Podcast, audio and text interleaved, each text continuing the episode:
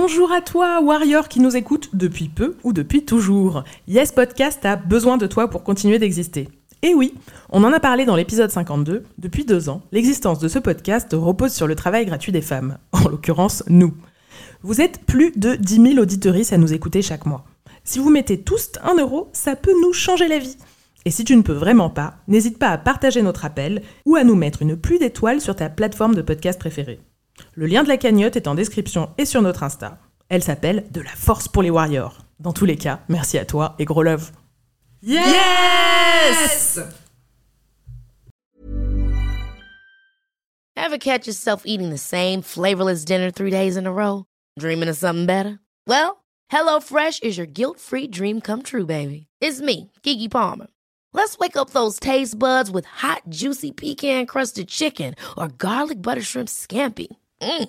Hello Fresh. Stop dreaming of all the delicious possibilities and dig in at HelloFresh.com. Let's get this dinner party started.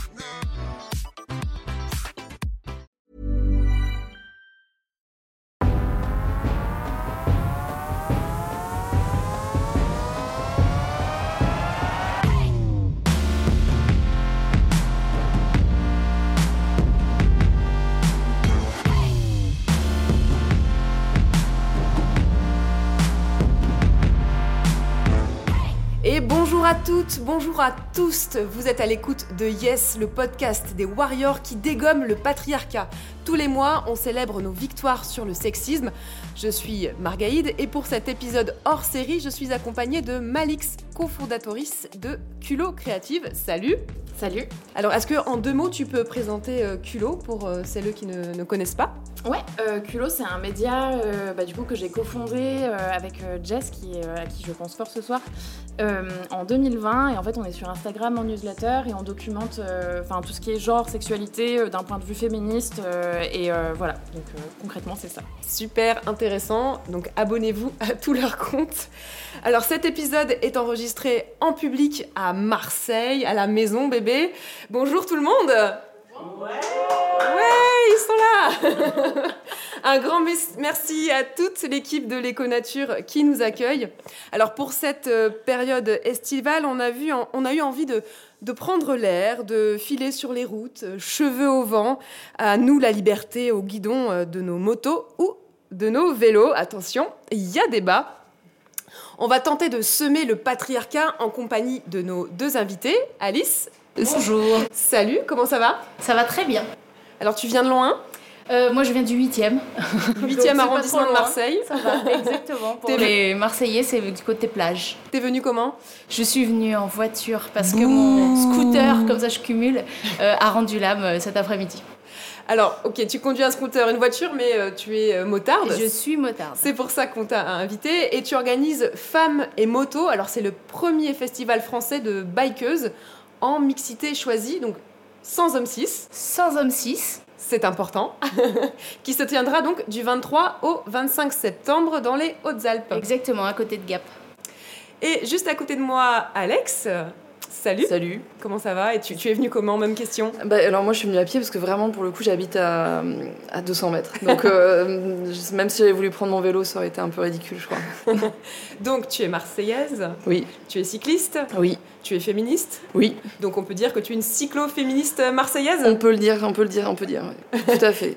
Et tu portes également un, un très chouette projet qui s'appelle les Écrovis, qui vise à rendre la mécanique et la réparation des vélos accessibles à tous, donc femmes et pluralité de genre. Tout à fait. Et aussi, euh, et aussi, euh, et aussi aux hommes. On, on acceptera aussi les hommes cis euh, de temps en temps dans certaines permanences, mais c'est pas notre objectif principal. Notre objectif principal étant que les femmes se réapproprient des outils qui ont été comment dire Donc, On nous a arraché ces outils des mains. Donc, on va les reprendre. C'est super. Allez, on va parler de vos projets et surtout partager nos expériences et nos victoires parce que la lutte féministe avance en roulant. Allez, let's go Alors l'idée de cet épisode, c'est parti d'une idée euh, de Malix. En fait, tu, tu- tu voulais faire un épisode sur la moto et moi, franchement, très honnêtement, je me suis dit, mais ouais, je me suis pas sentie concernée en fait. Je me suis dit mais pourquoi? Enfin, et je me suis et surtout je me dis mais comment on peut kiffer euh, d'être sur un engin hyper bruyant et hyper polluant au moment où la planète va mal? Franchement là, je, je voyais pas du tout le, je voyais pas du tout l'intérêt en fait. Faut être franche. et euh, alors que toi, la moto, ça fait partie de ta de ta vie en fait. Euh, ouais, ouais, bah, je pense que la première fois que j'ai mis, euh, que j'ai été sur une moto, j'avais à peu près 6 ans. Donc, euh, donc clairement, j'ai grandi avec. À la base, c'était une petite Piwi 80, donc toute petite. Et, et donc, oui, bah, aujourd'hui, je roule encore sur une moto un peu plus grande. Mais, ça fait partie de ma vie, oui. Du coup, on s'est dit, allez, puisqu'on n'est pas forcément raccord sur nos moyens de transport, parce que moi, voilà, je, suis cycliste, mon moyen de locomotion au quotidien, c'est c'est vraiment le vélo. Je voyage aussi pas mal à vélo. On s'est dit, allez, on, on va débattre, n'ayons pas peur de, de nous battre, de de- d'échanger nos opinions. Et euh, on s'est dit qu'on allait ramener euh, bah, chacune une invitée, donc on a pré- présenté euh, brièvement euh, tout à l'heure, mais euh, qu'on va, voilà, qu'on va vous présenter un peu plus largement maintenant. Euh, donc Malice, est-ce que tu peux présenter euh, ta team moto, ton invité moto? Absolument. Brap, brap, brap. Voilà, c'est comme ça qu'on nous présente, tu vois. On fait du bruit, on, est- on sent mauvais, on est là, on nous représente. Donc, euh, donc dans ma team, j'ai choisi Alice qui a, euh, euh, qui a eu, bah, du coup, qui a accepté de venir. Merci beaucoup. Avec plaisir. Donc Alice, toi, tu roules en Harley depuis 15 ans Exactement, je n'ai toujours roulé que en Harley. et que pendant la belle saison, si je ne m'abuse. que pendant la belle saison, exactement. Euh, le froid, la pluie, euh, tout ça, ça m'intéresse peu. Une vraie moi, Marseillaise, euh, quoi. Oui, tu vois, seulement depuis 4 ans, mais j'avais déjà le, le réflexe de la chaleur avant. Euh, ouais, je roule surtout l'été parce qu'en fait, moi, je fais surtout des voyages plus que de la balade ou du quotidien. Et donc, du coup, euh, ben, de mai à octobre, c'est la meilleure saison pour aller loin et euh, découvrir des paysages et des contrées euh, sous le soleil de préférence. Bah, D'ailleurs, on a eu de la chance de t'attraper au vol parce que là, tu viens de poser ton casque, si je ne c'est m'abuse. ça. Je reviens des Pyrénées. J'étais au festival des Wheels and Waves, qui est un grand festival moto-surf euh, au- à Biarritz. Et je pars euh, la semaine prochaine euh, à Morzine, dans les Alpes, pour les Harley Days, qui est un grand festival de Harley dans les Alpes. Trop bien. Et euh, donc toi, pour donner un peu plus de contexte, du coup, tu es freelance, tu aussi, écris aussi pour le guide Michelin. Euh, tu fais le podcast Au coin du pneu. Et, euh, et en fait, il y a trois semaines à peu près, on roulait ensemble parce que tu organisais les pétrolettes. Donc c'est un rallye international lancé en Allemagne. Ouais, le, rallye, alors c'est pas nous qui avons inventé le nom, hein, c'est les Allemandes. Les Pétrolettes, c'est un festival euh, 100% féminin qui, qui existe à Berlin depuis, je crois, 2017. Euh, et quand il y a eu le Covid, elles n'ont pas pu faire le festival, euh, mais elles commençaient à avoir beaucoup d'influence en Europe en tout cas et elles se sont dit ben en fait on va se servir de notre visibilité pour euh, montrer que les femmes sont actives et on va lancer elles ont pris le pari un peu fou et ça a cartonné faites le rallye pétrolette dans votre ville. Comme vous ne pouvez pas venir jusqu'à chez nous en Allemagne, eh ben faites-le chez vous. Euh, et euh, cette année, je crois qu'elles ont mobilisé 2000 villes dans le monde entier, jusqu'en Australie, jusqu'au Canada, euh, au Brésil. Euh, donc ça a cartonné. Et nous, c'était la. Donc moi, c'était la deuxième année que je l'organisais à Marseille-Aix. Et c'est à cette occasion que j'ai rencontré, enfin que j'ai vraiment roulé avec Malix. On a fait un tour jusqu'aux Gorges du Verdon. C'était très beau. Ouais, c'était magnifique. Et, euh, et c'est vrai que moi, c'était la première fois depuis super longtemps que je reroulais dans un groupe de motos. Enfin, c'est vrai que je roule euh, d'habitude seule. Et, euh, et du coup, toi, en plus, bah, tu organises, comme, comme Margal disait, le festival Femmes et Motos. Et en fait, est-ce que tu peux dire un peu, peut-être en intro, pourquoi, enfin, tu vois, le, pourquoi tu organises du coup des événements, des, enfin, même un festival, le premier festival de France de motarde, euh, vraiment, euh, bah, du coup, rouler entre motardes, quoi? En fait, c'est marrant parce que moi, j'ai toujours roulé quasiment toute seule. Euh, pendant très longtemps. Euh, j'ai commencé bien sûr avec des petits groupes, euh, mais comme je suis passée freelance, j'avais du temps et puis je voulais partir et puis je trouvais personne pour partir avec moi, donc je suis partie. Et un jour, dans mes voyages solo, j'ai voulu partir longtemps et loin et j'ai découvert le Festival des Pétrolettes en 2019, euh, à côté de Berlin au mois d'août. Et je suis partie un mois de Marseille jusqu'à Berlin avec ma moto. Je me suis dit, bon, je sais pas trop ce que ça représente, ce que c'est, ça a l'air sympa, j'ai le temps, j'y vais. Et, euh, et c'était génial. C'était génial. Alors niveau organisation, c'était un peu chaotique, mais finalement on s'en fout parce qu'en fait, euh, ben, je suis arrivée là, il y avait 300 meufs, zéro mec à part les quelques gars de la buvette et tout ça, parce qu'il faut quand même des gars. On, vit, on vit dans un monde mix, donc on a besoin d'eux parfois.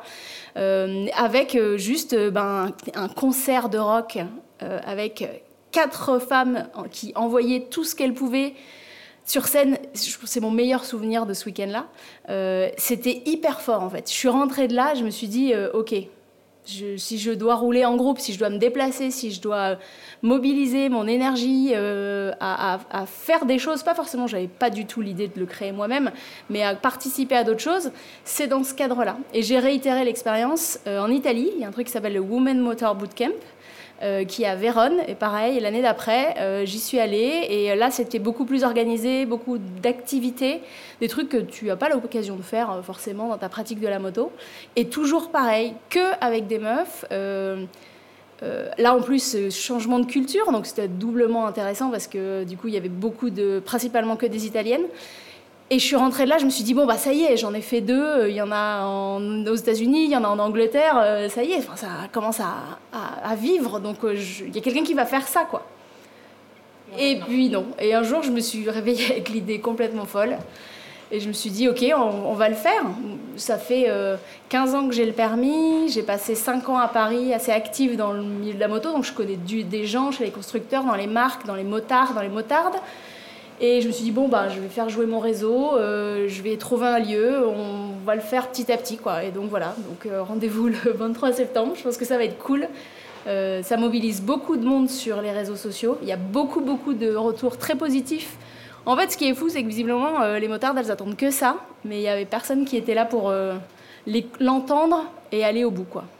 Tu peux juste nous dire en trois mots ce qu'on va trouver sur place, ce que tu organises du coup Alors l'idée c'est de se rassembler, mais pas juste comme les concentres standards plutôt masculines pour boire des coups et raconter euh, le carbu, euh, la cylindrée et euh, les pneus de sa moto. C'est de se retrouver pour pratiquer des choses, pour faire des activités, des balades, des initiations off-road, cours de roller, initiation au yoga, détente musculaire après balade, concerts, baptême de l'air. Je pense qu'il y en a pour tout le monde. motarde, pas motarde. N'importe qui qui aime le milieu de la moto, qui n'a pas le permis, est la bienvenue parce que du coup, euh, bah, il y a plein d'activités qu'on peut faire sans la moto, les 125 aussi. Euh, et vraiment, moi, mon but, c'est que les motardes viennent, euh, fassent ces activités et rentrent chez elles en se en ayant découvert qu'elles étaient capables de faire des choses bien plus que ce qu'elles n'auraient pensé toutes seules dans leur coin. En fait, il y a beaucoup, de plus en plus de motardes qui arrivent sur le milieu, qui passent leur permis là dans les cinq dernières années. Il y a un gros boom, mais elles sont toutes toutes seules, isolées. Et en fait, des fois, il suffit juste de sonner à la porte d'à côté, elles se rendent compte qu'il y en a une autre, puis il y en a une autre, puis il y en a une autre. Mais on manque juste de, de liens, en fait. Les groupes Facebook suffisent pas à rassembler ces femmes. Et j'espère euh, du coup euh, initier ça pour que chacune dans leur coin, elles aient envie, elles aussi, de faire des choses euh, après, quoi. Trop bien. Moi, j'ai trop hâte d'y être en tout cas en septembre. Ah moi aussi, moi aussi. Ça voudra dire que on aura bien bossé. voilà, donc l'équipe moto a été présentée. Maria, eh je te laisse prendre le, voilà. Pour présenter ma, ma, camarade, ma camarade cycliste Alex. Alors, toi, c'est un peu particulier parce que tu faisais de la moto avant.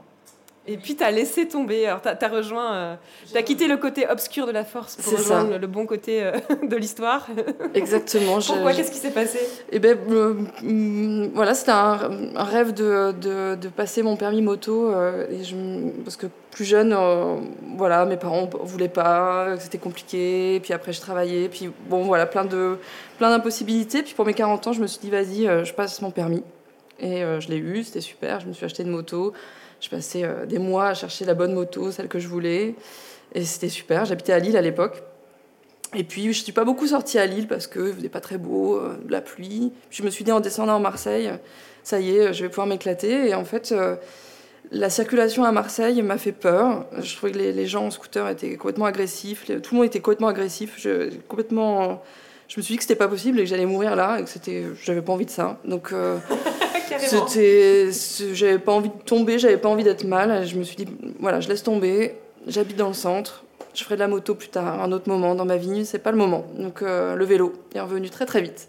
Et donc malgré la circulation, euh, le vélo quand même. Et oui, Pourquoi malgré la circulation marseillaise, oui, c'est un, c'est un gros problème euh, de chaque jour, hein, quotidien. On, on essaye de garder son calme, mais euh, c'est as- difficile des fois. Tu as moins peur en vélo qu'en moto? Oui, j'ai moins peur en vélo qu'en moto, ouais. J'ai parce que c'est plus, comment dire, Euh, euh, j'ai l'impression d'être étonnamment plus visible. Alors qu'en moto, j'avais l'impression d'être dans le flux d'une circulation, et alors que là, j'ai l'impression d'être plus visible, plus lente aussi, et, et d'avoir une place peut-être plus à défendre contre des scooters, des voitures, euh, des piétons, enfin tout- toute, euh, toute chose ici à Marseille qui est un peu compliquée. hein. L'espace est difficile à partager à Marseille. Ouais, Euh, Disons-le, il, est, il est réservé à 99% pour la voiture en fait, d'où le- d'où les, les difficultés quand ça. tout le monde. Et il y a aussi, il y a aussi un- une problématique d'espace partagé, euh, on va dire générale, euh, ici dans cette ville, que je n'ai pas ressenti dans d'autres villes, comme à Grenoble par exemple, ou comme à, Lille, hein, tout simplement, ou dans d'autres villes avec d'autres mentalités. Là, il y a quand même un truc de euh, c'est à moi, j'ai le droit d'être là, donc j'y vais. Donc que ce soit piéton, voiture, scooter, euh, même vélo, on est tous un peu dans un truc de c'est à moi, il faut y aller. Quoi. Donc je pense qu'il y a un petit boulot à faire de réapprendre à, à partager l'espace. Ça, c'est une autre histoire. Mais, mais en tout cas, ouais, non, je me sens plus à l'aise en vélo qu'en moto, plus en sécurité. Euh, J'ai un petit casque, un peu nécessaire quand même aussi à Marseille, je crois. Et puis euh, voilà, avec un vélo bien entretenu, on est bien en fait. hein. on avance, on va, on va partout à Marseille. Donc euh, toi comme moi, tu as suivi de très très près la, la création d'un certain euh, collectif cycloféministe qui s'appelle euh, Les Déchaînés, et dont une des fondatrices est dans la salle avec nous ce soir, nous fait l'amitié d'être là. Euh, Qu'est-ce que, pour toi, voilà, comment est-ce qu'on peut lier euh, féminisme et pratique du vélo? Pourquoi c'était euh, important pour toi que ce genre de, de- collectif existe et qu'on puisse faire des, des c'est-à-dire des, des, révolutions à vélo finalement? Mais c'est exactement ça, c'est-à-dire c'est vraiment de faire la révolution à vélo, c'est de reprendre un espace euh, dont on est exclu en tant que femme ou pluralité de genre. Euh, on est réellement exclu de cet espace-là. Il faut euh, Tu trouver de tous les- l'espace public en l'espace général. public, ouais, la route, euh, euh, la route, le vélo, la pratique sportive. hein. On peut même étendre jusqu'à la pratique sportive en fait. Et je trouve qu'on en est complètement exclu et que c'est très très important que ce collectif existe pour qu'on puisse reprendre la route tout ensemble. Et c'est de- la- ça l'est d'autant plus ici à Marseille où c'est vraiment très compliqué, je trouve, de d'exister et de prendre cette place. Euh, donc c'est d'autant plus euh, légitime, je trouve, de, de- se défendre par rapport à tout- tout- toute cette, euh, on va dire, faune tout autour qui nous empêche un peu d'exister, voiture, moto, scooter. Et là, du coup, de pouvoir dire aux gens, en fait, prenez votre vélo, sortez, c'est un moyen d'autonomie, ça ne coûte rien, à part un vélo, et encore, on peut réellement trouver des vélos pas chers. Il n'y a pas de problématique d'essence, il n'y a pas de problématique de, temporalité, de quoi que ce soit. Tout le monde peut en faire ou presque, si ce n'est les personnes qui en ont été exclues, et souvent les femmes, les enfants, euh, dans leur pratique. Donc en fait, réellement, c'est un moyen pour aller partout, qui ne coûte rien, et qui en plus fait euh, du bien au corps. Euh, et je pense que c'était important que, que des femmes et des pluralités de genre se réapproprient complètement cet espace et, et cette pratique de sport.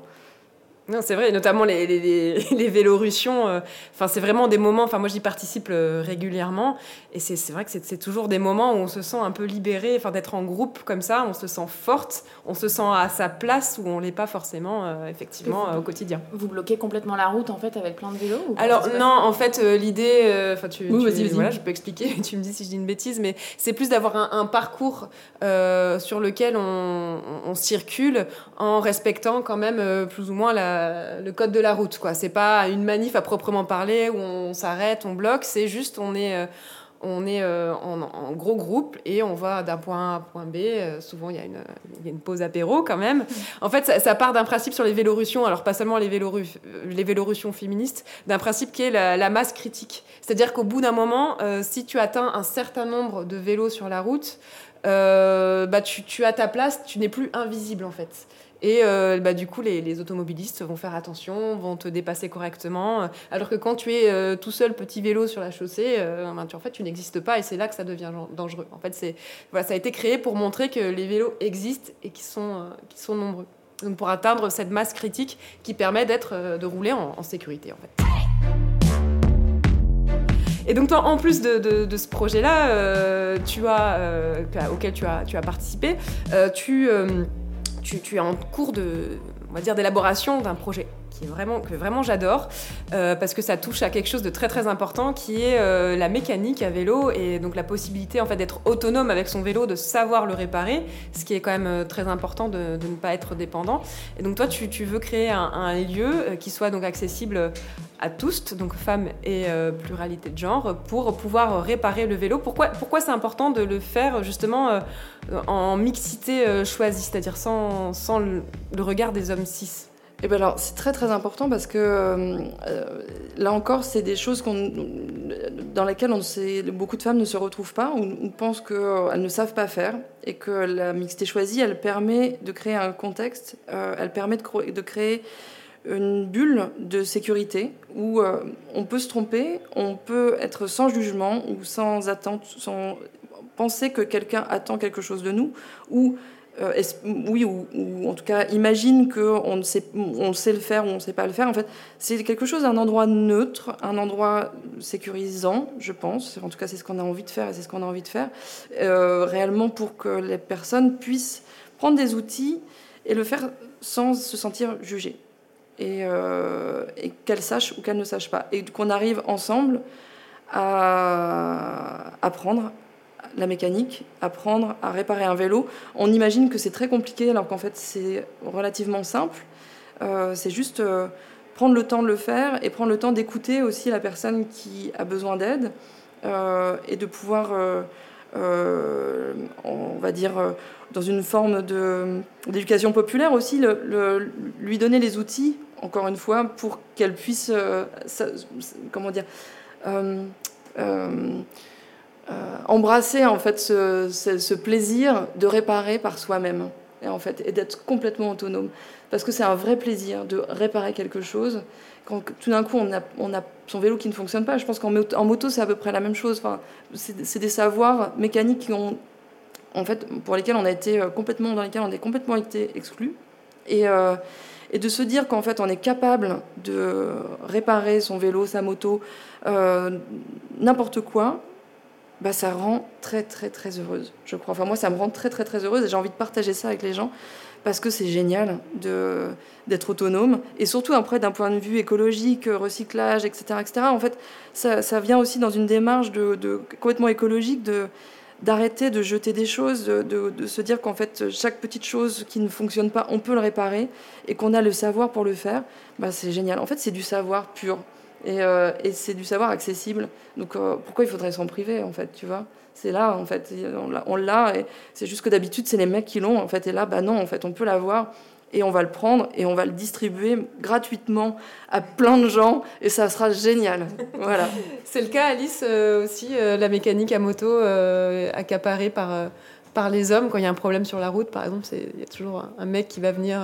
Alors, la, réalité, c'est qu'aujourd'hui, les motos modernes, euh, elles sont compliquées à, accéder. Euh, un mec, pas un mec, euh, c'est que de l'électronique. une fois sur deux, ta moto, elle est en panne, il faut que tu ailles à la concession, ils branchent une petite valise dessus, il y a un code erreur, et après, ils savent où est-ce qu'il faut regarder.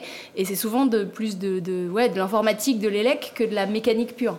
Et comme sur les voitures, en fait. Exactement. Donc, du coup, euh, ceux qui aiment la mécanique, je dis ceux parce que c'est quand même plus souvent, quand même, une très grande majorité des mecs dans les garages, euh, souvent, ils, vont sur des anciennes. Donc, il y a, y, a un, y a un amour, pas que de la mécanique, il y a aussi un amour de, de la moto, de, de l'état d'esprit. Ça vient souvent avec tout un un mode de vie parce que du coup, euh, c'est des anciennes, il faut les entretenir, euh, il faut, euh, bah, ça, ça, pollue plus, donc tu peux, il y a des endroits où tu peux plus aller, des, des, des, critères qui dépassent. D'ailleurs, il y en a certains, ils n'ont plus de critères dessus, donc ça, restreint quand même beaucoup la, pratique. il n'empêche que la base de graisser sa, chaîne, de faire la pression des pneus, de savoir si tes roulements fonctionnent, c'est-à-dire si tu peux bouger le guidon, euh, si ton axe de roue est bien en face. Euh, bah moi c'est des choses que j'ai jamais fait moi quand j'ai besoin euh, de faire la révision de ma moto je l'amène chez Harley et ils me la font et ils m'envoient la facture et je pleure c'est ça et, après voilà et oui je, je, je, j'allais dire, est-ce que je saurais faire ma vidange? Je sais même pas parce que. Parce qu'en fait. Oui, euh, je te dis oui. alors, alors en fait, euh, maintenant, c'est-à-dire que oui, je sais dans l'absolu, je saurais le faire. Aujourd'hui, euh, ben, est-ce que j'ai la force pour euh, dévisser les trucs Parce que j'ai pas les bons outils Parce que je suis pas dans mon garage équipé? En fait, c'est ça. Ce qui est intéressant, c'est que euh, spontanément, je te dirais, je sais pas le faire. Mais juste parce que on m'a pas montré, du coup je me suis pas équipée, du coup je ne saurais pas par quoi commencer. Et la clé elle est là. On a nous prévu un atelier. euh, euh, en fait, il y a, il y a Ipon qui fait des lubrifiants, qui va venir, qui va faire la révision de toutes les bécanes et qui va venir avec une mécanista qui elle va expliquer ce qu'elle fait, voire qui va laisser faire la motarde ou lui répondre à ses questions. Ça sera, on est sur du, du basique et de, de vraiment même presque de l'initiation, mais au moins euh, 150 participantes pourront mettre leur moto sur le banc et voir ce qui se passe et poser les questions. Peut-être qu'elles n'ont jamais eu l'occasion de faire ça, parce que quand tu vas dans une concession, dans un garage, en fait, la problématique, c'est que euh, c'est même pas que tous les mecs sont misogynes en face, c'est qu'on a tellement intégré ça que pour ne pas avoir le risque de te faire envoyer bouler, tu ne vas pas poser la question. Parce que tu as entendu des histoires ou qu'ailleurs tu t'es fait recevoir mal, bah tu vas tu dis oh allez c'est bon j'en ai ras le bol, ras le bol de me faire regarder de haut, ras le bol de m'en- m'entendre ma petite dame machin, je vais le laisser, je vais payer et puis je vais pas demander Mm. parce qu'il a pas le temps, parce qu'il va il va me dire n'importe quoi Euh, et, et ça éloigne. je Enfin quand je, je me reconnais totalement dans ce que tu dis, euh, ça éloigne le savoir en fait. C'est ça qui est terrible. Et qu'après, quand euh, t'entends des mecs qui nous disent Ben, je comprends pas, c'est pas difficile, t'as qu'à demander. ok, alors je vais t'expliquer ce que c'est de, de ce côté de la barrière, le t'as qu'à demander. Mais on a toutes des anecdotes, mais complètement hallucinantes. Tu rentres dans un magasin moto, mais c'est ouf qu'en 2020, en 2022, on, se soit, encore reçu de cette façon. Entre euh, voilà le rayon scooter, entre euh, vous êtes passagère, donc euh, voilà le casque pour les passagères, entre ah cette moto elle est trop puissante pour vous, c'est pas la peine de vous renseigner dessus. Mais en fait, qui tu es, n'importe quel commerçant de base, il va d'abord dire bonjour, quel est votre besoin Mais non, t'es une meuf dans un magasin de moto, on va commencer par plaquer l'image qu'on a de toi. Et puis c'est fini. Et donc, étrangement, après, ils nous disent il n'y a personne dans nos bouclards. Bah écoute, les gars, si Faudrait vous peut-être étiez un un petit peu effort. plus woman-friendly, je pense qu'il y aurait plus de meufs. Quoi. Mais c'est- difficile d'accéder à ce savoir. Ouais. C'est vrai que- On- Et on a la même chose en- dans, les- dans le milieu du vélo, hein, dans, dans le cyclotourisme, euh, peut-être un peu moins, mais dans le, la- le- le vélo de route, par exemple, ou la course, ou ce genre de choses, c'est ce genre de truc que tu retrouves aussi. Non? Donc, euh, c'est forcément les vélos euh, hyper pointus, c'est pour les mecs. Enfin, de toute façon, même clairement, ils sont designés pour les mecs, hein, euh, les selles, les trucs et tout ça. Donc, euh, c'est une lutte euh, quand tu as une meuf qui arrive dans un magasin de vélo, qui veut acheter un vélo de, un vélo de course, euh, qui va mettre un certain budget dedans parce qu'elle fait de la course, qu'elle est professionnelle, bah, on va il va falloir lutter pour euh, réussir à, tu vois, à, à avoir ce qu'elle veut en fait. C'est la même chose, c'est un peu le même truc. C'est la même chose aussi en mécanique, c'est la même chose dans les ateliers vélo où euh, clairement on, on va pas considérer ce que tu dis, on va considérer que de toute façon tu connais rien et que, et que ça t'intéresse pas. Mais c'est assez étonnant ce que tu dis sur le fait que le fait de t'as qu'à demander. C'est assez étonnant de dire que les mecs en fait entre eux aussi se demandent pas les choses. C'est qu'en fait ils préfèrent rester dans un non savoir et essayer des trucs qui, on va dire à 50%, je suis sympa, je suis sympa 50% est foireux quand même. Donc euh, ils ont une chance sur deux que ce soit un peu foireux. Mais ils préfèrent ça plutôt que de demander un, père. Ce qui est complètement euh, aberrant alors que nous on nous demande de dire, on nous demande de demander. Bah non en fait. c'est pareil, demande, commence à demander toi, et puis après, on pourra peut-être s'échanger du savoir, et puis après, juste. euh, mais ça, c'est des questions aussi de posture, de société. euh. Mais les quelques concessions que j'ai rencontrées qui organisent des soirées euh, dédiées aux motards, euh, qui ont décidé, parce que du coup, open-minded ce soir-là, le chef d'atelier, il va se rendre disponible et tout ça, il nous dit, c'est fou, les femmes posent des questions. Et elles ont honte d'aucune question. Et il dit, c'est génial parce que du coup, ben, à ce moment-là, je peux transmettre mon savoir. Mais quand je fais ça avec des mecs, je peux rien dire. Ils savent ou je sais. Point. Il n'y a, y a pas d'échange, il n'y a pas de partage. Et en plus, c'était un, un mec qui faisait ça depuis 40 ans, qui était ravi de, de- bah, qu'on lui demande, en fait. Donc, euh, c'est ça qui est incroyable. Mais, mais je ne suis pas sûre que dans un quotidien de lui, gestion de son atelier avec la liste de ses motos à gérer dans la journée, il soit disponible à ce moment-là. C'est ça le problème. C'est qu'il faut qu'il soit conditionné pour ça.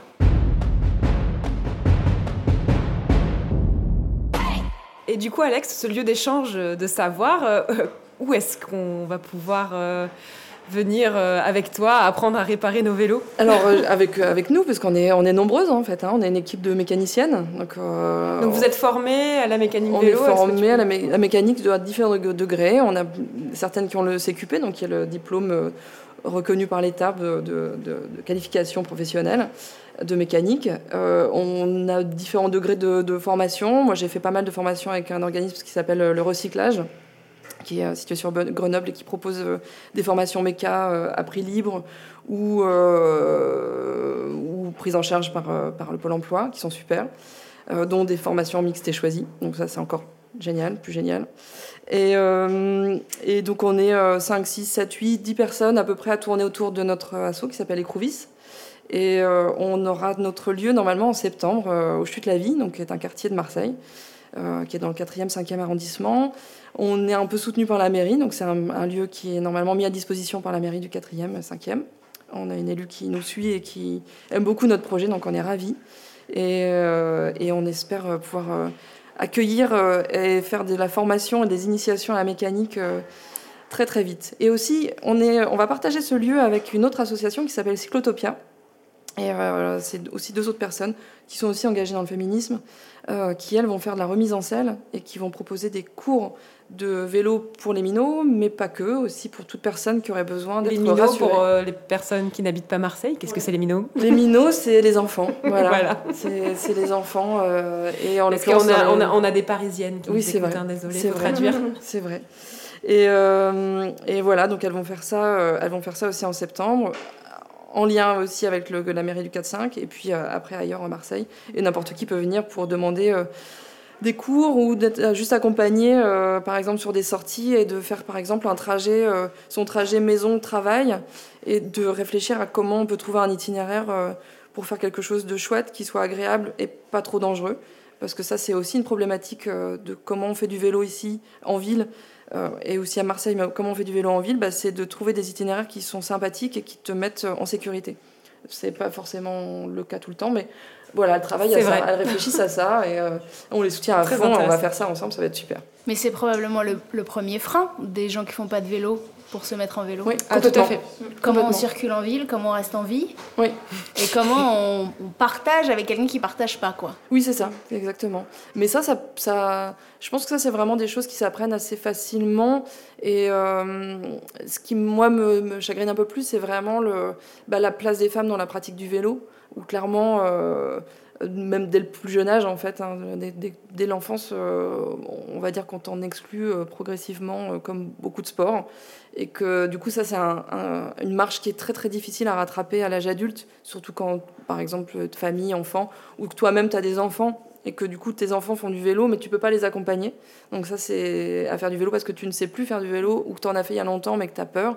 Et ça, c'est vraiment des choses sur, sur lesquelles moi qui me touchent beaucoup et j'ai vraiment très très envie de qu'on travaille aussi à ça. Et la mécanique euh, vélo, pour revenir à ta question tout à l'heure, la mécanique vélo, elle, elle fait elle fait complètement corps avec tout en fait. C'est c'est-à-dire que si tu ne sais pas regonfler tes pneus, si tu ne sais pas régler tes freins et euh, juste euh, bah, régler un petit peu ton dérailleur, il ne s'agit pas de choses très compliquées. Mais si ça, ces petites bases-là, tu les as pas, bah, très vite, tu vas laisser tomber ton vélo, euh, reprendre les transports en commun, et puis, euh, et puis voilà, puis peut-être euh, si tu as un peu de sous un jour, tu l'emmèneras chez un réparateur, et puis en fait, ça coûte cher, et puis en fait, bah, tu l'oublies, et puis voilà, juste regonfler ses pneus, des fois, ça peut être une galère. Ah ça semble accessible. Je confirme, j'ai mis beaucoup de temps à, à, maîtriser la pompe à vélo. Hein. C'est en fait, pas une blague. Hein. Et c'est, ça semble tout bête, mais en fait, il n'y a, personne, y a personne qui te l'explique. Euh, c'est pas intuitif quand même tu sens que tu vois bien qu'il se passe des trucs, mais c'est quand même. Enfin, juste d'être accompagné dans ces petites choses-là, euh, qui sont pas des choses très compliquées, qui sont accessibles, et ben ça te permet d'avoir une pratique du vélo après un peu douce et un peu euh, vertueuse. C'est-à-dire que euh, tu vas pas te prendre la tête euh, tous les jours avec ton vélo, ça va pas être galère, ça va être juste simple. Ouais, mais non, mais c'est très juste ce que tu dis parce que moi, quand j'étais euh, enfant, ado, c'est mon père en fait qui faisait toute la révision de mon vélo. lui, il a fait, enfin, il a fait beaucoup de vélo en tant qu'amateur, donc il a, il a une bonne connaissance de, de la mécanique vélo, donc c'était très pratique. Mais c'est vrai que quand je me suis retrouvée étudiante à Grenoble, avec en plus, je m'étais fait voler mon super beau vélo, donc avec un vieux biclou tout pourri, c'est clair que je j'étais bah, comme une poule devant un couteau, quoi. Comment on regonfle les pneus? J'essayais, j'y arrivais pas, j'ai dégonflé. Donc j'ai fini effectivement par aller à l'assaut de Grenoble euh, de, mécanique vélo, qui n'était pas en, mixité choisie à l'époque, mais en tout cas, euh, c'est vrai que d'apprendre à le faire, il y a un moment où il faut que le, savoir se, se transmette euh, effectivement, quoi. Et, et, moi, ça m'a libéré aussi un truc dans le fait de, allez, ouais, je peux, euh, je peux regonfler mon pneu de vélo, euh, que j'y arrivais pas, je peux, je peux changer un frein, c'est possible. Alors je le fais pas toujours, hein. j'ai beaucoup tendance à l'emmener euh, chez, enfin, chez les mécaniciens professionnels, mais de savoir que je peux si besoin, c'est quand même une liberté. Et c'est vrai qu'il y a vraiment, euh, enfin, tu soulèves aussi le côté euh, économique et financier par rapport à la méca, et c'est vrai que c'est, enfin, c'est d'autant plus, c'est aussi vrai, bah, tu vois, même dans la moto où, bah, en fait, tu disais, euh, en fait, tu vas, tu vas au garage et en fait, tu vois la facture et tu pleures. Moi, j'ai le luxe de jamais avoir été vraiment dans un garage de ma vie parce que mon père est mécano, donc. Ah bah dis donc, on a des super darons, nous. Ils font tout. oui, c'est ça. Et pour le coup, il est mécanicien euh, auto. Euh, enfin, euh, même là, tu vas chez lui, il a huit bagnoles dans le jardin. bon, aucune qui roule en ce moment, donc c'est un très mauvais exemple. Mais et puis et puis six motos qui se courent après. mais du coup, c'est vrai que mon réflexe. Enfin, je me souviens de cette fois où j'avais mon. En plus, ça t'arrive tout le temps des galères à la. Enfin, vraiment des galères à la con en moto, ça t'arrive mais tout le temps. Moi, je roule sur des vieilles pour le coup, donc il y a rien d'électronique. et et en fait, il y a vraiment des bases à avoir, même, euh, enfin, même faire ton niveau d'huile pour pas casser ton moteur. Enfin, et en fait, si tu n'apprends pas à vérifier le niveau d'huile, ben, autant un jour, tu n'as juste plus de moto, quoi. Parce que euh, tu as oublié de vérifier et en fait, ton moteur, il a, il a claqué. Et il y avait une autre fois où, bah, du coup, j'étais, en... enfin, j'étais, euh, vers La Rochelle en moto. Et en fait, c'était mon robinet d'essence qui fuyait. Et en fait, je me demandais si c'était grave. Et en fait, bon, bah, le truc, c'était une membrane là. Et en fait, si jamais elle claquait, j'avais plus du tout d'essence qui arrivait dans les carbus. Donc, autant te dire que je rentrais à pied. À pied de La Rochelle. Et en fait, je vais voir un, je vais voir un Honda et en fait, ils me, sortent un devis à 500 euros. Je fais genre, c'est un robinet. Enfin, la, moto, elle m'a coûté 1000. Enfin, je vais pas, je vais pas payer la, enfin, la moitié du prix de la moto pour un robinet d'essence. Je trouve une pièce à, à 50 balles d'occasion. Et en fait, j'appelle juste mon père avant en mode c'est facile ou pas à démonter un robinet d'essence Il me dit bah oui, il faut juste avoir la bonne clé. Donc en fait, j'ai juste demandé au, bah, du coup, au garage Honda quelle clé ils avaient. Il m'a dit une clé de 30. J'ai dit ok, j'ai acheté une clé de 30. J'ai trouvé un robinet d'occasion, ça m'a coûté 60 euros au lieu de 600 quoi. Et, euh, en fait, c'est ce genre de truc où du coup, tu te dis, euh, en fait, ça te permet de continuer à rouler. Enfin, tu vois, même si tu as un petit budget, en fait, juste savoir. Des... Et pour le coup, c'était vraiment dévisser, revisser, quoi. Et puis, euh, comme disait Alex, tu as la satisfaction mm. De l'avoir fait toi-même. Mm. Ça, je pense que c'est quelque chose d'assez c'est important. On fait plus rien. Euh, enfin, moi, je fais plus grand chose avec mes mains. J'utilise beaucoup mon cerveau et mon clavier, mais pas grand chose avec mes mains, quoi. Et je pense que ça change aussi ta pratique, la confiance que tu as dans ta machine. Quand tu la connais, tu sais jusqu'où tu peux aller, j'imagine. Ouais. Puis même, ça te permet aussi d'envisager d'autres voyages. Enfin, tu vois, des, voyages où du coup, tu vas être dans des endroits un peu reclus, euh, enfin, tu vois, avec pas forcément des garages autour. En fait, tu te dis, bon, bah, si j'ai les bases, bon, vraiment, si c'est complexe, euh, tant pis. on fera autrement et je demanderai de l'aide en bord de route, tu vois. Mais en fait, si tu te dis que tu as quand même le, kit de survie, entre guillemets, tu peux même penser plus loin, même dans tes projets. Avec, euh, bah, du coup, avec ta moto, avec ton vélo, bah, du coup, c'est pareil, quoi. Avant de passer euh, au match, euh, on avait, on avait préparé toute une liste de questions, mais en fait, vous dites tellement de choses passionnantes que voilà, on ne peut pas en placer une. mais Malix, tu avais peut-être une ou deux questions que tu voulais, tu voulais poser. Ouais, bah déjà, c'était en fait, bah, c'était comment, bah, par, exemple, Alice, comment t'en es arrivée à rouler? Enfin, tu vois, même toi, c'est quoi ton histoire à la moto? Parce que je sais que tu roules depuis 15 ans, mais c'est, est-ce que c'est quelque chose qui a toujours été présent? Est-ce que c'est quoi ton, histoire avec euh, ton deux Moi, mes, deux parents roulent, tous les deux en Harley. Donc, euh, en fait, quand tu commences Harley, c'est difficile de, passer à autre chose. Euh, déjà parce qu'en fait tu passes direct à la grosse moto, donc en fait tu as démystifié euh, toutes les étapes d'autres motos, donc tu te dis pas « Oh non, je vais rester sur ma petite mobilette parce que j'ose pas », en fait tu es passé direct dans le grand bain. Il y a tout un univers qui vient avec Harley, euh, le bruit de la moto, qui est, doux à mon oreille, mais je pourrais comprendre que ce soit gênant pour d'autres non-initiés. Il y a un état d'esprit, vraiment quand tu, quand tu roules et que tu croises des gens en Harley, il y, a, un lien qui, qui se crée. Tu n'as vraiment pas le, salut que tu fais, il n'est pas le même. Il y en a qui, jettent leurs bras parce qu'ils te voient en Harley, ils sont trop contents, et il y en a d'autres, bon, voilà. il y a vraiment un, lien qui est important. Et comme j'ai baigné là-dedans, parce que mes deux parents ont, le permis et ont leur moto, euh, arrivé à 25 ans, c'était un peu naturel pour moi. Je vais passer le permis, quoi. Ça y est, je, vais prendre mon indépendance. Euh, et, et, puis j'ai jamais bougé parce que euh, finalement aussi cette moto, elle m'a amené à vivre plein de choses. Euh, et plein de choses avec euh, Harley aussi. Euh, il y a des événements Harley, il y a une équipe avec qui j'ai travaillé au Marketing France qui m'a permis de vivre plein d'autres choses. Et en fait, il y, a quand même un esprit un peu familial. On, se comprend. Et, même si les motards est une grande famille, et je mets des petits guillemets quand même, Harley c'est un peu particulier quoi. Et, je pense que cet esprit communautaire, même si moi je beaucoup rouler toute seule, c'est un peu ça aussi que je veux proposer. Parce que chez Harley, il y a un peu des règles. Les gens roulent en groupe, ils ont des règles pour rouler en groupe. On s'attend toujours, on roule en quinconce. Enfin voilà, il y a plein de petits signes qui fait que ben, moi, quand j'organise des trucs en groupe, je sais comment on fait pour rouler en groupe. Je sais comment on drive les gens, c'est quoi le briefing, euh, où est-ce qu'on s'arrête, quelles sont les, petites choses à penser quand il faut s'arrêter pour le parking, des choses comme ça. Euh, et, je me rends compte aussi ben, que c'est un savoir qu'on m'a transmis. Euh, alors de façon un peu indirecte, hein, parce que mes parents ils m'ont pas assis en me disant voilà comment ça se passe, mais je l'ai vu depuis que je suis toute petite, donc c'est facile pour moi de le reproduire. Et je pense aussi que euh, emmener des femmes avec moi en moto et de leur transmettre plus ou moins directement ces guides pour rouler en groupe, ça démystifie aussi beaucoup euh, certaines, soit d'emmener un groupe, soit de rentrer dans un groupe. Il y en a, il y en a que, qui, qui, nous ont fait faux bon plusieurs fois. Il y a des femmes qui ont dit je veux venir et puis au dernier moment qui disent je je me sens pas je me sens pas de rouler dans un groupe, je vais être la dernière, je sais pas rouler, euh, j'ai peur que vous m'attendiez, je j'ose pas. Euh, et, c'est dommage parce que du coup, euh, bah, en fait, en ne venant pas, elles n'acquièrent pas non plus ce petit savoir qui va leur donner confiance à rouler ensemble. Donc on les motive, on les motive beaucoup là, notamment pour Femmes et Moto, parce qu'il y en a qui viennent de plus loin que juste les Alpes. Et on leur donne des petits tips, quoi. Mettez-vous en relation, on va parler à un tel, retrouvez-vous à des endroits, faites des étapes vous venez en 125 ou en gros cylindré, tout est possible. Adaptez votre euh, roulage à vous, à votre moto. Mais pareil, il y a une espèce de pression un peu viriliste euh, qui est là, qu'il faut toujours se dépasser. Et certaines, elles n'arrivent pas à jauger. Est-ce que je me dépasse parce que j'en ai envie ou est-ce que je me dépasse parce qu'il faudrait que j'y arrive et en fait je suis pas à l'aise donc j'annule tout. Et c'est celle-ci qu'on veut, qu'on veut remotiver. Euh, et c'est vrai que ça, euh, j'avais trouvé ça, j'avais trouvé ça super surprenant même de rouler, bah, du coup pendant le week-end euh, des pétrolettes avec vous, parce que bah, comme je te disais, moi je roule très peu en groupe et, et bah, pour le coup j'avais roulé jusque là, mais que avec bah, des groupes d'hommes. Mais en fait c'est aussi parce que je, je connaissais très peu de copines motardes, enfin et, et en fait j'avais vraiment ressenti, mais parfois de manière super forte ce truc de accélère, accélère, accélère. Et en fait, même moi, je me sentais mais aller au-delà de, enfin, beaucoup trop par rapport à ma zone de confort.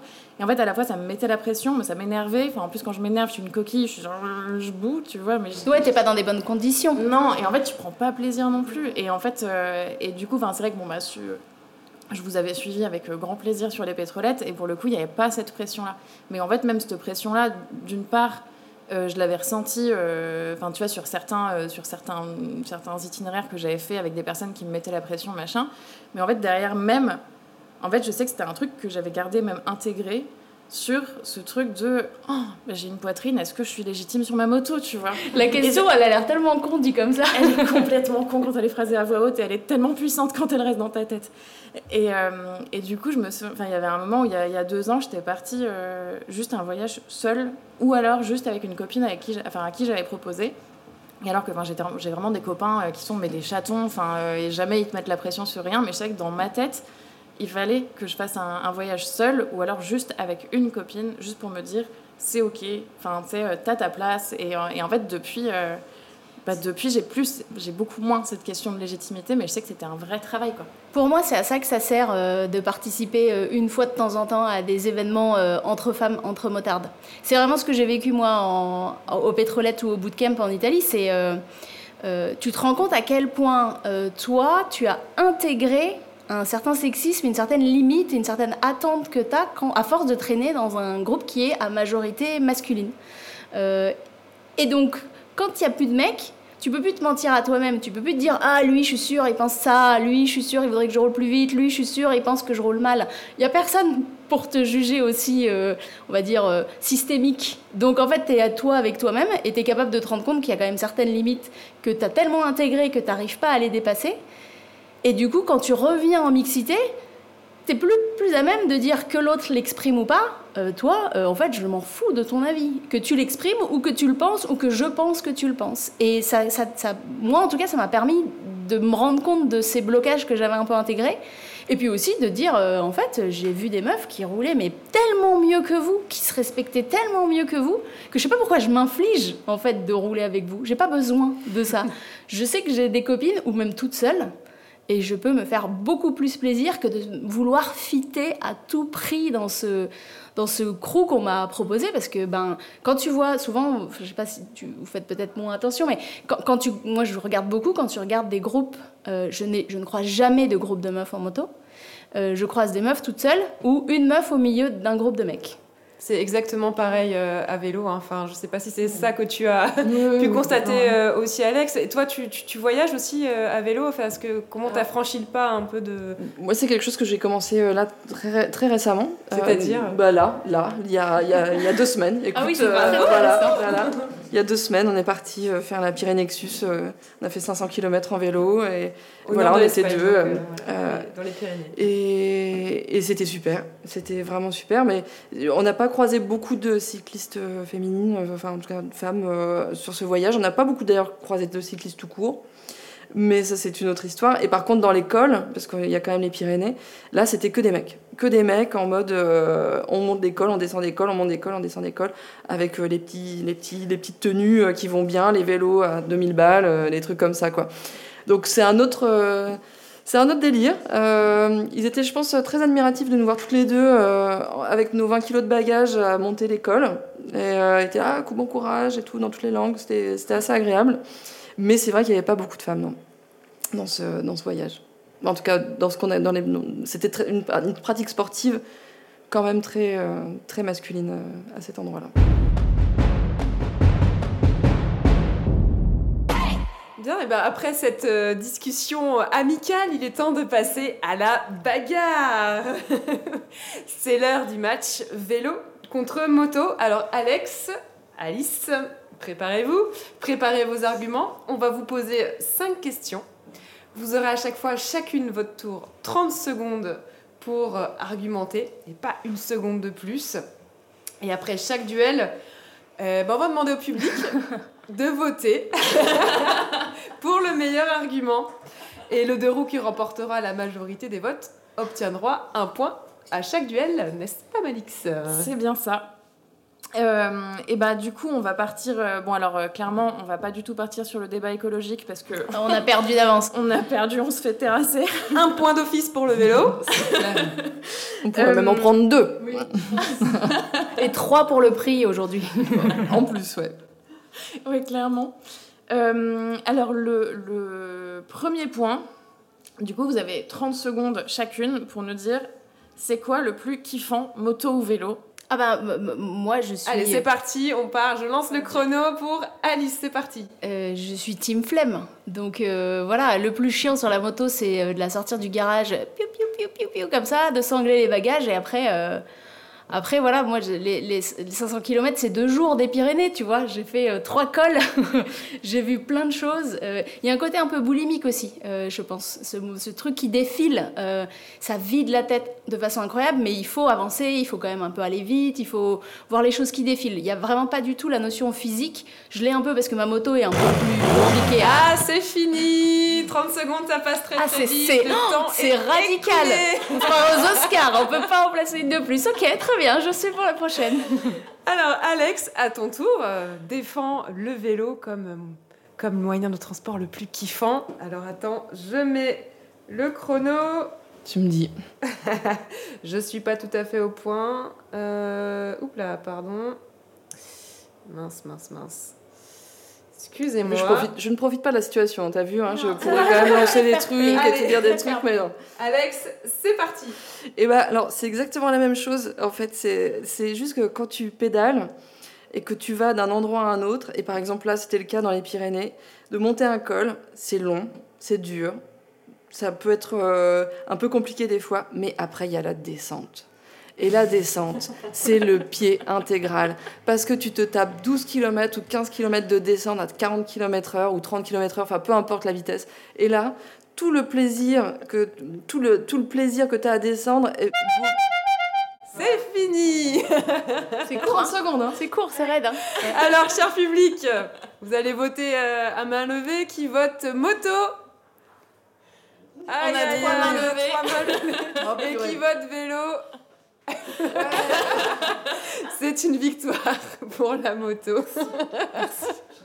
C'est une, victo- une victoire des flemmards, peut-être, non? Victoire, voilà, victoire, on peut dire, c'est vrai, victoire, victoire des frémards. Après, moi, je, je- je te rejoins tout à fait ce que tu dis, euh, Alex. Enfin, c'est vrai que cette sensation de la descente, c'est tellement. euh, c'est la liberté, c'est la liberté. C'est tout d'un coup, tu as un effort, tu as fourni un effort et tu es récompensé directement de cet effort avec euh, plus d'effort du tout et tu te laisses aller comme ça dans le vide. C'est magnifique, j'adore. J'adore. Là, on a une cycliste qui n'aime pas.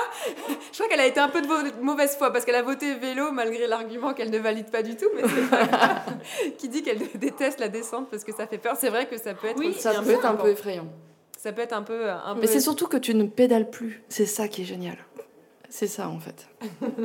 Et, euh, et pour être tout à fait fair play, je crois qu'on a une histoire récente de cassage de gueule dans une descente, donc euh, ça n'a pas dû aider ton argument. Ok, merde. Ok, ok. Donc c'est c'est- c'est- c'est À parce que vélo, je l'ai vécu il y a pas très longtemps, mais. Ouais. Voilà, j'aurais pas dû choisir cet argument. Merde. Désolé le vélo. Ah non, mais tu m'as quand même, euh, tu m'as quand même donné envie de faire du vélo. Donc, Ah. euh, Ah. Bon.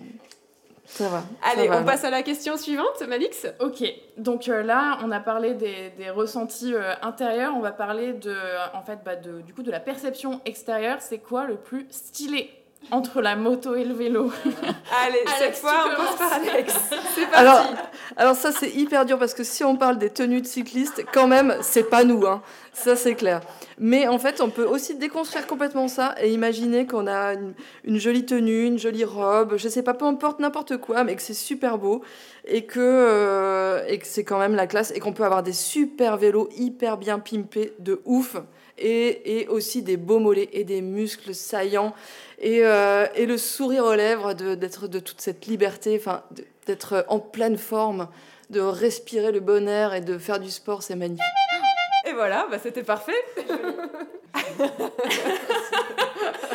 Alors, est-ce que euh, la motarde saura répondre à cet argument de la, la classe du mot légal B? C'est parti, Alice, tu as 30 secondes. Bah nous, on a plus, plus d'espace. Les motos, il y a plus de d'espace pour faire des belles peintures, euh, pour mettre des beaux accessoires. Euh, on a plus, on est plus équipé, donc on a plus la possibilité, tu vois, de travailler les boots, le jean, la veste, le casque. Donc comme, comme on a plus d'équipement, bah du coup, on a, un petit avantage peut-être pour euh, travailler le style. Euh, après, il y a style et style. Euh, Il y a le style BMiste allemand les pieds à la tête, voilà. Il y a le style sportif cuir, même par 45 degrés. Et puis il y a le style hipster où on roule sans protection, on s'en fout. Et voilà, c'est terminé. ok. Alors, qu'en pense le public? Moto Vélo Ah, il y a quand même... Ah, il y a deux vélos, merci Raph. Et c'est encore la moto... C'était serré, ouais, mais c'est encore la... C'est encore la moto, euh, la moto qui gagne. Purée, je vais peut-être finalement me racheter une moto. Ah là là là là, fuck the planet. Non, non, non, c'est pas possible, vraiment, c'est pas possible. Allez, on passe à la question suivante. Ouais, et ben on en a un petit peu parlé, mais du coup, euh, ce qui est cool, c'est aussi pour les personnes qui ne savent pas trop, même ce que c'est que la sensation vraiment du voyage à moto et du voyage à vélo. Euh, 30 secondes pour défendre voyage à moto, voyage à vélo. Euh, bah Alice, à toi. Bah, je pense que c'est la même chose, c'est juste qu'on on va plus loin, plus vite. Vraiment, quand je t'entends, je- c'est exactement ça que je vis. Euh, c'est euh, être à un endroit le matin et être à un autre endroit le soir. C'est euh, voir ce paysage défiler. C'est être dans un col et être au milieu des vaches. c'est devoir s'arrêter, mettre la combi de pluie pour la descente ou la montée parce que tout d'un coup, de l'autre côté du col, c'est pas le même temps. C'est extraordinaire. Enfin, moi, je suis partie de 10 jours, j'ai fait les Pyrénées aller-retour. J'ai vu tout ça en si peu de temps et c'est moi qui ai décidé où je suis allée, c'est déjà terminé. Message. Alex, contre-argument? Et ouais, et ouais, Ouais, ouais. Et bien alors, du coup, euh, c'est justement la, la question inverse. C'est-à-dire que c'est- pas la, pour moi le voyage à vélo, c'est vraiment la question du temps, d'un temps lent et d'un temps euh, de presque un peu méditatif, c'est-à-dire où en fait tu vas visiter des choses, voir des choses, voyager dans une notion de, je pars pas d'un endroit pour aller à un autre endroit absolument, mais je pars d'un endroit et j'avance. Et du coup, c'est tout. Et donc, ça te laisse complètement aller à un- à une autre forme de voyage qui n'est plus du tout le même. Et c'est ça qui est génial. c'est- C'est pas la même chose. J'adore ton argument. la lenteur, l'éloge de la lenteur. C'est poétique. Alors, dans le public, euh, plutôt vélo Ouais. Ouais. Moto Et c'est le vélo qui gagne. On est à une parfaite égalité, là. Si on compte l'argument écolo, on est à deux. Ah oui, c'est à vrai deux. que si, si on compte l'écologie, c'est vrai. C'est bien. Et, euh, et là, on va avoir une question euh, un peu plus glissante, qui est qu'est-ce qui est le plus pratique sous la pluie? Le vélo ou la moto? Alex, euh, je t'en prie.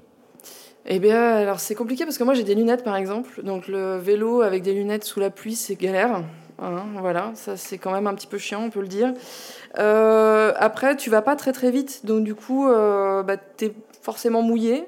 Mais t'as plein de, t'as- tu peux mettre une cape de pluie, t'as plein de moyens. Puis surtout, tu peux t'arrêter où tu veux parce que tu t'en fous. T'es en voyage à vélo, donc euh, t'as du temps. Donc euh, tu t'arrêtes où tu veux, tu te mets à l'abri, tu vas prendre un petit café, tu rencontres des gens, c'est cool. Et, euh, et voilà, donc. pour moi, c'est ça. Et même en ville, hein, finalement, il pleut, bah, c'est comme à pied. C'est, t'es mouillé. Enfin, tout va bien, mais t'as pas de risque vraiment. C'est terminé. Alice, c'est parti. Bah, ça va aller très vite, je donne mon point en vélo, moi. ah non, mais il n'y a, pas- y a pas moyen. euh, surtout, avec, bah, surtout avec ma vegan, il y en a probablement d'autres qui sont pas faites sur, sur la pluie, mais une Harley sous la pluie, il n'y a aucun Harleyiste qui trouvera euh, que c'est euh, agréable. Tu prends un rond-point, t'oses même pas pencher parce que tu sais que tu vas le faire sur le côté. Donc non, la pluie, c'est un, c'est un calvaire. C'est un calvaire. Le, L'antibuée sur les visières, ça n'existe que dans les rêves des, des- des producteurs de casques. Donc non, moi, je, je le fais en vélo volontiers. Ok, donc euh, le match est gagné d'avance pour le vélo, là, sur ce- enfin le, le- le point en tout cas. Qu'en pense le si public le public est de bonne foi, mais oui. Alors, pour le vélo, ah ouais, voilà, c'est l'unanimité totale. Et à la fois, c'était clairement, euh, c'était clairement une question très ironique parce que c'est la Hesse. Ah ouais je, je pense que n'importe quel motard te dira que le pire moment, c'est quand il faut s'arrêter parce que tu sais qu'il va pleuvoir, que t'es en plein été qui fait chaud, que t'as déjà tout ton équipement et que tu dois mettre la combi de pluie par-dessus. C'est un peu comme un truc de sudation, tu vois, euh, qui pleut, que t'es quand même mouillé parce que au bout d'un moment, euh, ben, comme tu roules à 100, euh, ça passe à travers et que euh, t'as- t'as chaud et t'es mouillé en même temps et t'as peur que ta moto tombe et que pff, bon, vraiment, il y a rien là-dedans qui. C'est un truc un peu, un peu maso en fait. Ouais. Hein. Alors être un peu ouais. maso, je crois, pour faire de la moto, je crois. Il y a un truc un peu comme ça. Non, mais c'est vrai parce que quand, j'avais, quand je faisais la moto, je me disais, l'équipement en fait, c'est chiant. Certains, ton blouson, c'est, c'est déjà c'est cher. Enfin, il y a quand même un truc, mais c'est lourd, c'est cher. Ton casque, tes trucs, si tu veux bien te protéger, si tu veux pas tomber, en fait, tu pèses une demi-tonne. La plupart du temps, tu as envie de rouler quand il fait chaud et beau. Donc c'est complètement pas du tout, du tout euh, Et, adapté, et si on continue, on en parlait avec Malik, il fait chaud, tu voudrais aller te baigner, tu voudrais aller à la plage, mais du coup, te remettre ton jean et tes boots sur ta peau qui est pleine de sel et de crème, c'est l'horreur, donc tu te baignes pas, donc tu restes dans le chaud. Donc, bon, vraiment, Ouais. euh, pourquoi on fait la moto? Oui, je le fais quand même, mais bon, euh, je prends le quart d'heure pour euh, enlever, tu sais, le, le fut de moto, etc. Le quart d'heure pour tout remettre, parce qu'en plus, t'as rajouté le sel, donc euh, tu vas encore plus galérer, mais bon, je le fais quand même. C'est c'est bien résumé, moi pour moi la moto c'est le voyage, c'est uniquement euh, on part loin et on n'a pas d'excuses, sinon je rentre chez moi en fait. C'est pour ça que je tourne pas autour de Marseille, je vais loin, toujours. Oui, mais c'est ça. Là où il fait frais. Exactement, j'essaie de monter la montagne euh, dans le nord, euh, tu vois, euh, des endroits où on peut gagner quelques degrés quoi. Faut juste pas s'arrêter, en fait. Alors attention, là on a la dernière question à 1000 euros. Attention. Alors attendez, je retrouve mon créneau, mais préparez-vous hein, parce qu'elle est vraiment pas mal celle-là. Malix, je te laisse. Eh ben, vous avez le droit de répondre avec toute la mauvaise foi du monde. Quel est, entre le vélo et la moto, l'environnement le plus sexiste? Allez Ah, Alex, c'est parti euh, bah, c'est ah, c'est difficile hein, pour avoir un peu connu les deux. Je pense qu'on est plutôt pas mal. On va dire que quand même le vélo est, est en bonne position. Ah, pff, c'est dur. Hein. je crois que je donnerais bien mon. Ah, je sais pas. Je sais pas, je crois que c'est pareil. En fait, c'est des, sports et c'est des activités euh, essentiellement masculines dont, les femmes ont été complètement exclues pendant très longtemps. Donc, en fait, euh, pour moi, c'est euh, un partout, balle au centre. C'est, malheureusement des lieux et des endroits de sexisme avérés, les deux. Voilà, j'arrive pas à, à, départager. J'aimerais pouvoir dire que le vélo est un peu moins ou que la moto est un peu moins, ce serait super, mais en fait, je crois pas. Ok, alors, Alice? Est-ce que tu as un avis sur cette, euh, sur cette question? Est-ce que la moto est plus sexiste que le vélo? J'ai une idée, mais c'est basé sur rien parce que je connais pas le monde du vélo. Euh, moi, j'imaginais que c'était un peu plus admis que les femmes fassent du vélo, parce que j'ai un peu ce mythe de la bicyclette bleue, euh, tu sais, de, du vélo avec la forme de femme, euh, la femme qui pérette, c'est très campagnard, très après-guerre. Et j'imaginais du coup qu'on s'attendait au quotidien à avoir plus de femmes sur le vélo sur un commuting pour porter les enfants et tout ça.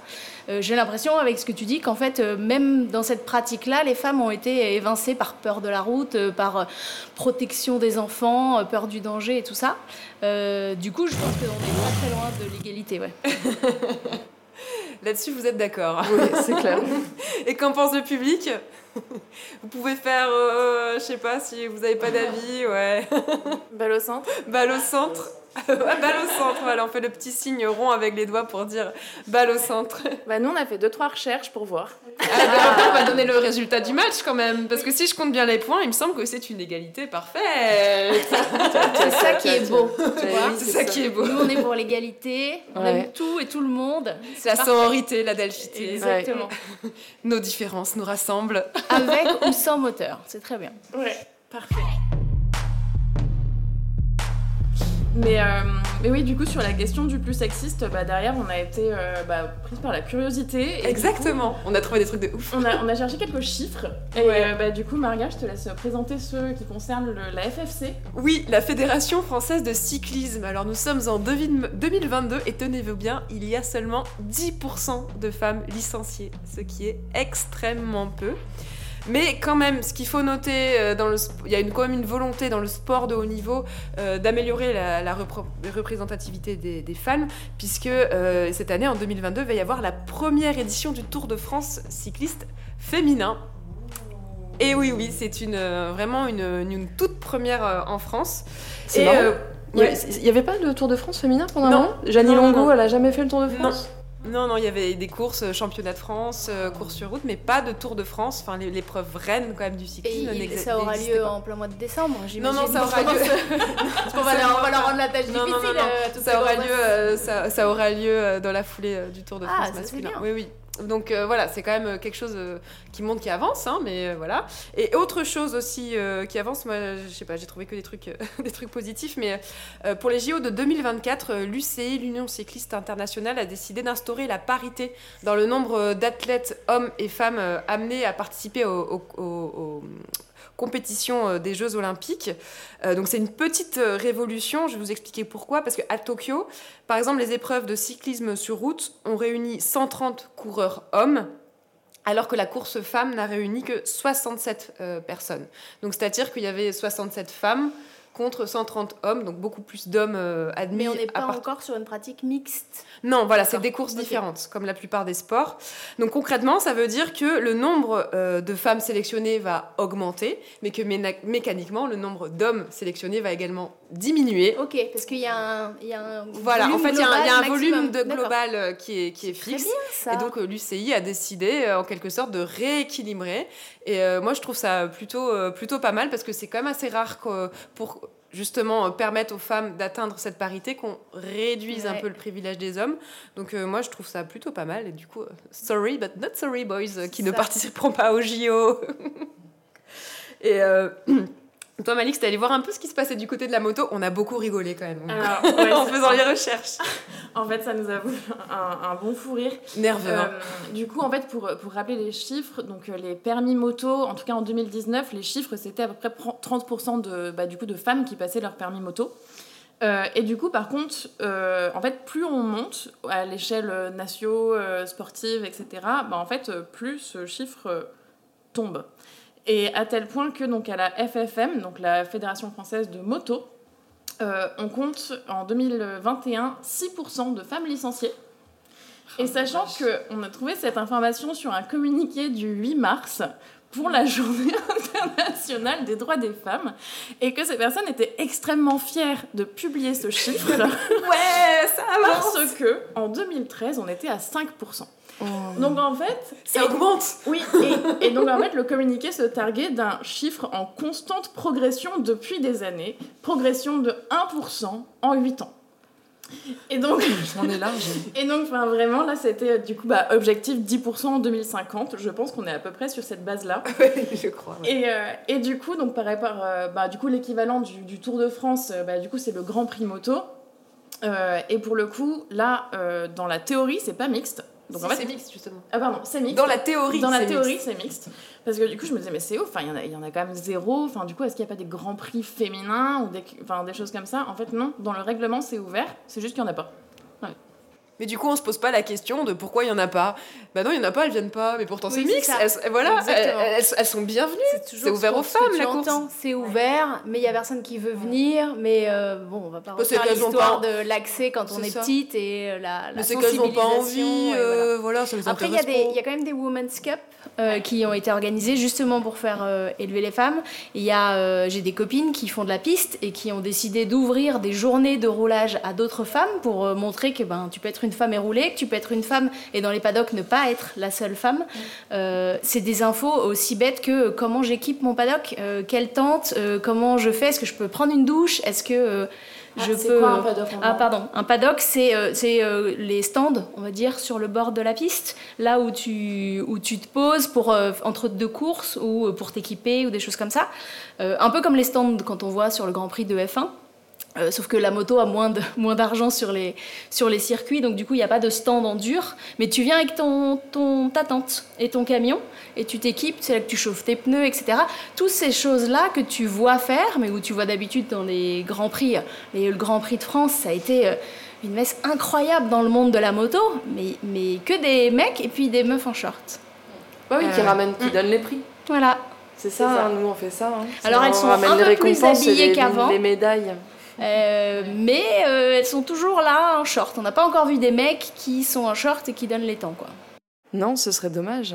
Ce serait bien hein, de voir ça, un peu de, de, changer un peu, de voir ça, de voir des hommes en short donner des, des bouquets de fleurs.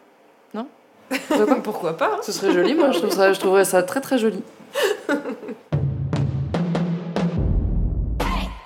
Allez, avant de, avant de peut-être euh, conclure éventuellement euh, donner la parole au public si jamais il y a des questions, euh, on avait un peu envie d'ouvrir sur peut-être des points d'amélioration qu'on peut avoir dans les deux domaines. on avait pensé notamment à la question du handicap. On a cherché un petit peu sur le vélo, moto, comment on fait quand, quand, c'est compliqué de faire de la moto Il y a très peu de choses qui existent. Est-ce que est-ce que c'est des, des, des, thèmes que vous avez abordés un petit peu, vous, dans, dans vos activités, vos respectives?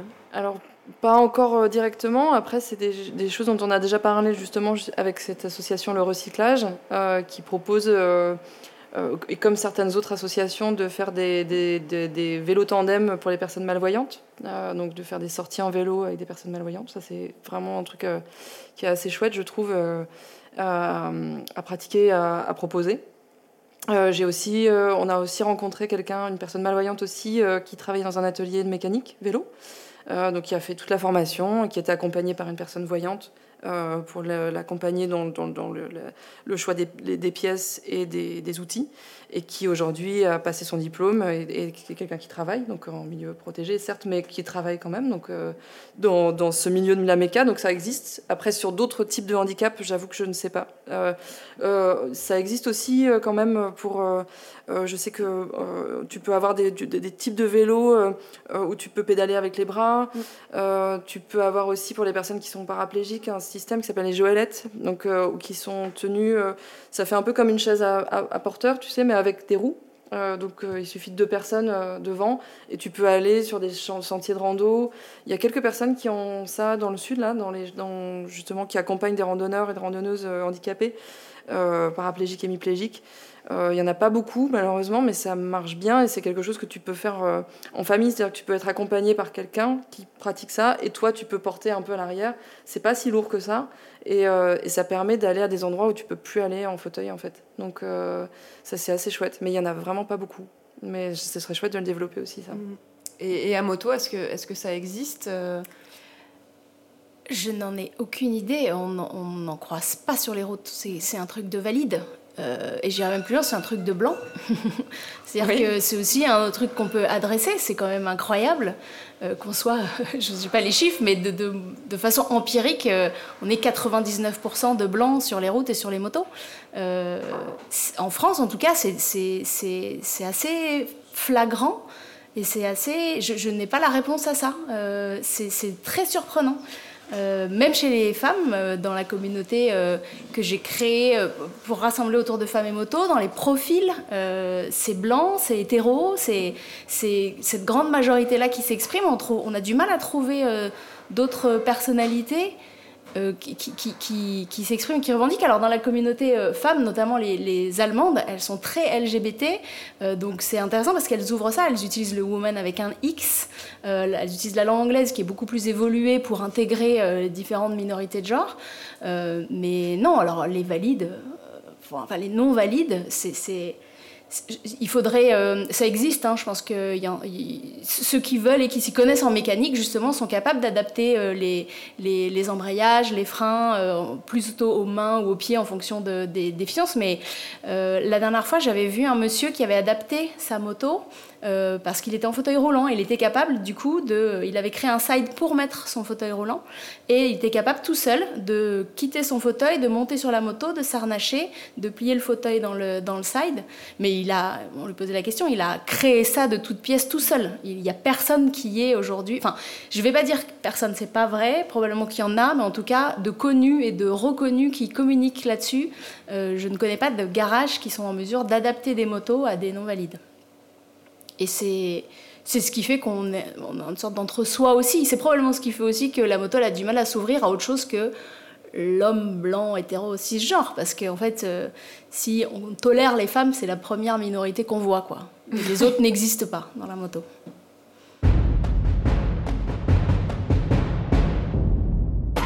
Allez, pour terminer peut-être sur une note un peu plus euh, voilà, festive, est-ce que vous avez des projets vélo, moto, cet été, les unes, les autres? Euh, bah, écoute, ouais, moi je peux euh, parler d'un petit voyage qu'on va faire en vélo pour rejoindre les rencontres intergalactiques cycloféministes qui auront lieu dans le Loir-et-Cher au Moulin Bleu. Alors malheureusement, ne vous voyez pas sur les, les, les, réseaux sociaux, c'est complet. Euh, voilà, il y avait 120 ah places. Et oui, il y avait 120 places. Parce que c'est un lieu autogéré qui nous reçoit et qui reçoit euh, ces, rencontres cyclofem. Euh, ça va être super. plein de choses au programme. des temps de discussion sur la mixité, les non-mixités, sur les ateliers, sur euh, le voyage à vélo, sur les postures, sur euh, plein tout ce qui nous concerne, et puis aussi euh, concerts et aussi un petit peu diffusion, projection de films, et baignade évidemment, et Vélorussion avec 120 cyclofemmes énervés dans le Loir-et-Cher, ça va être génial. génial. Voilà, donc c'est du 21 au 24 juillet. Euh, ok. Malheureusement complet, mais j'espère qu'on pourra le réitérer. Et notre asso Écrouvis est un petit peu impliqué à l'intérieur euh, de cette organisation grâce à Sarah qui mène ça depuis un an maintenant. Donc euh, voilà. Ok, donc rendez-vous en 2023. Et toi, Alice, à part préparer ton festival, qui déjà, ça va prendre pas mal de temps, est-ce que tu as des, projets moto? Ben, à, à, part le festival, moi, je, je fais des guides pour les éditions Michelin qui ont un guide moto. Donc j'en ai euh, reconnu euh, une dizaine en 2020 et comme ça a bien marché, j'en refais là une autre dizaine. Donc j'ai fait les Pyrénées et j'ai encore euh, trois, 4 quatre itinéraires à reconnaître dans le sud-est. Donc c'est bien parce que je découvre des coins que je ne connais pas. pourtant, ça fait 15 ans que je voyage en France ailleurs et il y a encore des coins, même juste à côté, là où si on t'a pas dit là, si tu as pris l'autre route cette fois-là, les gorges du Tarn, euh, voilà, euh, il y a deux routes le long du Tarn. Donc euh, voilà, j'en ai fait une et je ferai la deuxième. Donc c'est génial parce que l'idée, le boulot, c'est de, faire l'itinéraire et après de, reconnaître les points d'intérêt, les restos. donc c'est un boulot chouette pour les vacances. Ça a l'air sympa. C'est très sympa. Je peux venir avec toi? Écoute, la place est déjà prise pour cette fois, ah mais la prochaine, je t'emmène. Et toi, Marga, t'as des plans un peu pour cet été? Ouais, alors euh, niveau vélo, j'ai plein de plans, mais niveau vélo, euh, comme j'ai une petite fille qui a, moins d'un an, donc c'est vrai que ça, limite forcément un petit peu euh, bah, la possibilité de voyager à vélo, mais c'est quand même possible de partir avec un bébé. Je vais tenter l'aventure. on va partir, je vais rejoindre mes frangines du côté d'Orléans et on va tenter de faire une partie de euh, de la Loire à vélo, donc entre Orléans et Tours, avec euh, donc un vélo et ma fille dans une, dans une petite euh, charrette derrière. Donc voilà, c'est un peu moins de 140 km au programme, avec du camping au milieu. On va bien voir comment ça se passe. Mais voilà, hein. c'est vrai que moi d'habitude, quand je pars, je fais des itinéraires peut-être un peu plus longs. Ça nous est arrivé même d'en faire beaucoup trop, genre plus de 100 bornes dans la journée. Mais euh, voilà, là, avec un, bébé, on, va voilà, partir plutôt sur du 30, 40 km dans la journée, ce qui peut paraître beaucoup quand on ne connaît pas le vélo, mais, mais finalement, euh, sur du plat, en vrai, c'est un itinéraire qu'on peut faire en 3 heures dans la journée, 3 heures de pédalage. Donc vraiment, si, si vous voulez vous mettre au voyage à vélo, euh, ne vous censurez pas par la peur des kilomètres, en fait, parce qu'il y a des trajets justement qui peuvent se faire sur du plat. Et on n'est pas obligé d'avaler les kilomètres en roulant euh, deux heures le matin, deux heures l'après-midi, on peut faire des, belles sorties à, à 50, 60 bornes sans, sans, forcer et en ayant le temps de pique-niquer, de se baigner, de visiter des trucs. Euh, voilà. Exactement. pour le coup, je trouve que là, enfin, personnellement, euh, on m'a emmené en Camargue pour mon premier trajet en vélo et en fait, il y a vraiment tellement zéro dénivelé que c'est super pour commencer. c'est une non-cycliste qui le dit. Hein, donc, Absolument. allez en Camargue faire du vélo. Et toi, tes projets euh, moto, tu, tu, bouges un peu? Euh, Ouais, je pense que je vais partir à peu près tout le mois d'août. Et euh, là, j'ai, bah, vu que j'ai pas exactement d'impératif, je suis en train de tracer quatre itinéraires différents et je pense que j'en aurai encore un cinquième demain.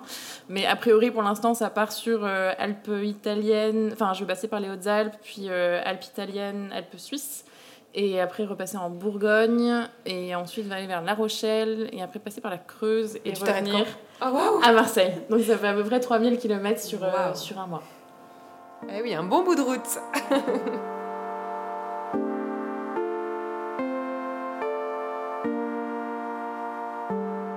Et voilà, c'est déjà la fin de cet épisode. Merci à notre merveilleux public. Vous êtes formidables. Encore un grand merci à l'Éco-Nature pour l'accueil. Pour être au courant de tous les events qu'elle organise, vous pouvez les suivre sur leur réseau at l'Éco-Nature. Donc ça s'écrit avec un K et tout attaché. Et puis euh, merci à toi, fidèle auditrice, auditorice. On est super heureuse de t'avoir avec nous. Cœur, cœur, cœur sur toi. Cet épisode hors série Warrior on the Road est une proposition de l'équipe de Yes, donc moi-même, Elsa Ezina et de la team de Culot, créative Malix et Jess. Alors c'est quoi les réseaux euh, Malix pour euh, retrouver euh, vos contenus? C'est Culot Créative, donc Culot comme du culot, C-U-L-O-T, C-R-E-A-T-I-V-E, e, et c'est tout attaché sur Instagram. Et après dans le lien dans la bio, vous avez aussi la newsletter qui est aussi accessible sur culotcreative.com sur le site. Ok, et nous, ben, c'est toujours at Yes Podcast, Yes toujours, avec 3 S. Et si l'épisode vous a plu, rendez-vous sur votre appli de podcast pour nous mettre une note de 5 étoiles, s'il vous plaît, s'il vous plaît. On se retrouve très vite, euh, probablement le mois prochain, pour un nouvel épisode hors série sur la sexualité et les corps qui sortent des normes. On va parler des corps gros, des corps trans, des corps racisés, des corps non valides. Donc il se sera présenté par toi, Malix, et donc par Zina. D'ici là, n'oublie pas, ne lâche pas le guidon, on est à tes côtés pour que tu traverses des pentes verglacées, des déserts arides ou des collines fleuries. On ne te lâche pas jusqu'à ce que tu arrives à destination. Et tu sais pourquoi? Parce que tu fais partie de la grande communauté des warriors. Yes! Voilà